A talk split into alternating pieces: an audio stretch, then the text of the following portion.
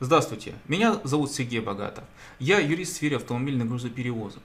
А сегодня давайте мы начнем разбирать тему штрафов за перевес, и давайте обзорно пройдемся и посмотрим, что в принципе мы в серии этих видео собираемся разобрать. То есть, сегодня у нас вводное мероприятие. Дальше, сегодня мы осветим общие моменты, то есть кто останавливать может, как останавливать может, просушка дорог, вес где, какой, в каком объеме он устанавливается. Дальше мы отдельно будет тема, какое у нас наказание предусмотрено за перевес, как где проверять штрафы, что нужно знать о автоматических весах, как оспорить этот штраф, что мы должны знать о подвижном посте, соответственно, как эти штрафы оспаривать. Такая же ситуация со стационарными постами, просушка дорог, значит, как можно использовать схему по аренде при уходе от всевозможных этих штрафов.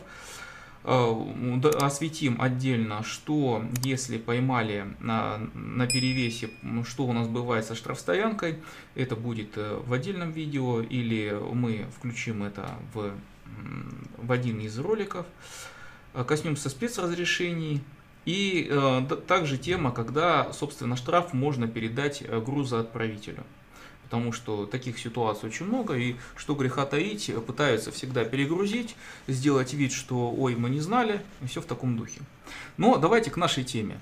По нашей теме что надо сказать? Надо сказать, что у нас принято как-то все грехи того, что с дорожным полотном происходят, всевозможные ямы, рытвины, то, что его не ремонтируют по 500 лет, все это предпочитают свалить именно на то, что ай-яй-яй, грузовики очень портят дороги, это они ездят всегда с перегрузами, поэтому давайте-ка мы их штрафовать. И штрафы за это, скажу вам, совершенно чудовищные, и никак они вообще не соответствуют тому нарушению и тому причинению, даже если грузовик едет с перегрузом, даже если с большим перегрузом. Понятно, что многие из нас, работающих в сфере автомобильных грузоперевозок, любят ездить с перегрузом. Скажем так, мне как юристу об этом прекрасно известно.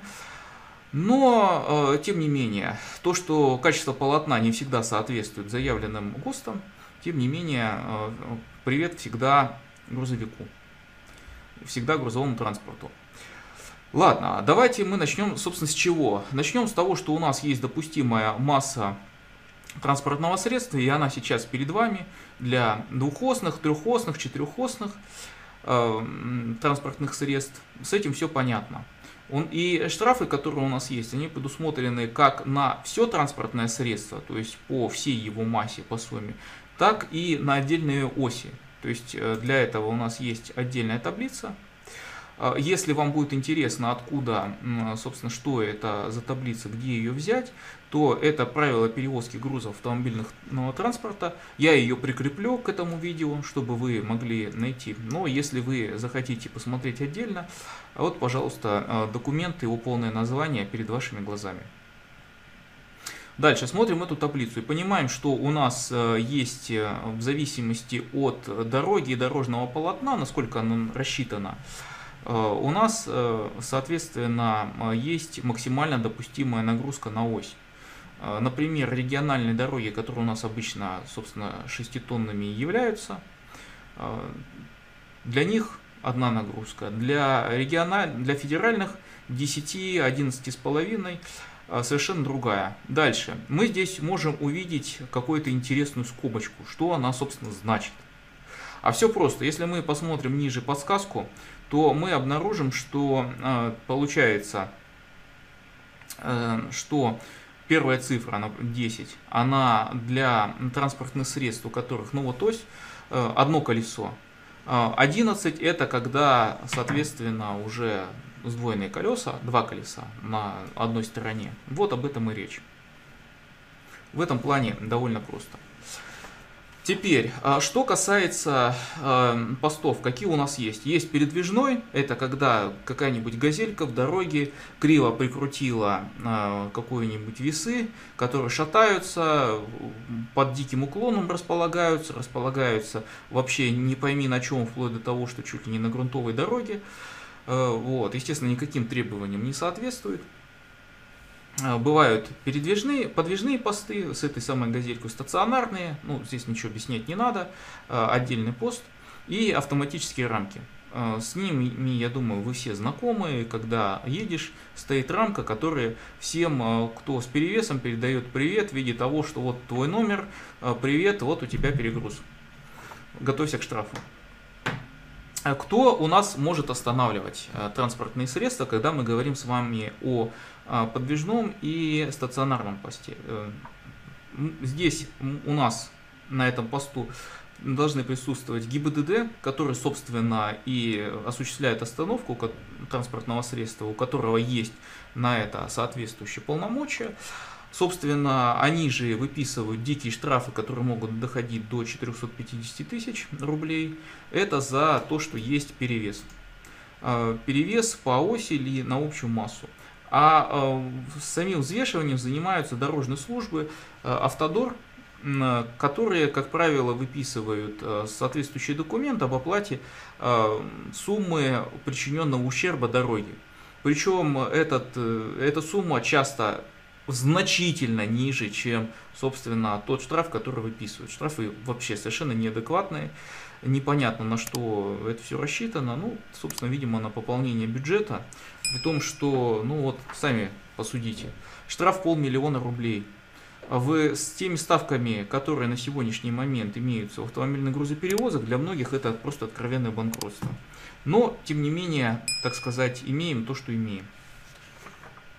Вообще отдельная тема при взвешивании — это у нас какие-нибудь наливные продукты, ГСМ, что-то в этом духе, и сыпучие продукты.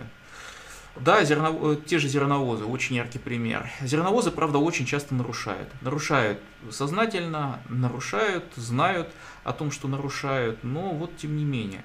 В случае с сыпучими материалами здесь довольно сложно, потому что весы всегда фиксируют значение в моменте, а за время, когда груз движется, он сыпучий уж тем более может сдвинуться раз в миллион.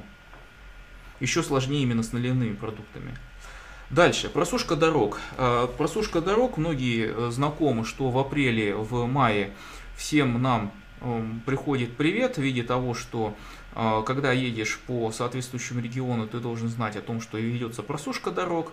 То есть в году, когда в весеннюю половодицу, есть буквально один или два дня, как говорят технические специалисты, занимающиеся дорогой, о том, что вообще критичным моментом для дороги является всего 1-2 дня.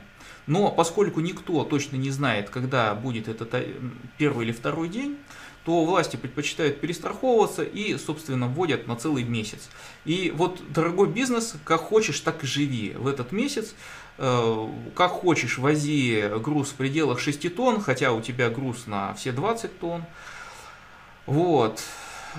Понятно, что есть исключения в виде продуктов питания, но те же продукты питания, например, автоматической рамки не объяснишь. Приходится оспаривать, в судах писать в соответствующее подразделение МУГАДАН и так далее. Ну вот, тем не менее, когда мы можем и как мы можем узнать, в какие периоды это все есть. Вообще, каждый регион принимает свои нормативные акты.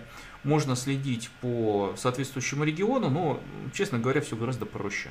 Заходите на портал АЧИСУ, и там накануне, в марте, апреле, мае, можно спокойно посмотреть информацию, в какой период просушка, на какой период каждый регион вводит свои ограничения.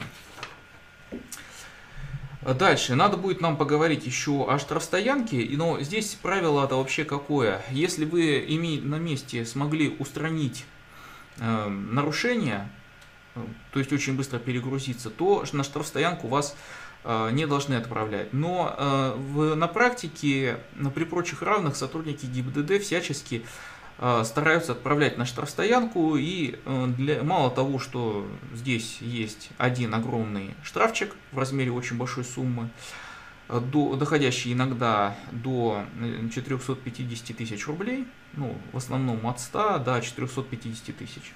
Надо будет смотреть, мы отдельно это с вами разбирать будем.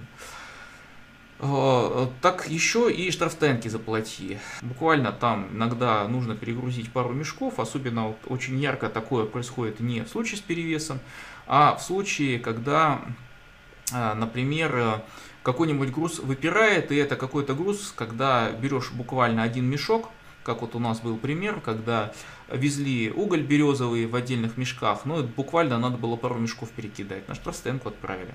Это, конечно, уже не перевес, но вот очень такой довольно яркий случай. На этом наше вводное видео завершено. Если будут вопросы, обязательно пишите. И мы приступаем к следующей теме. А пока, богатого вам дня!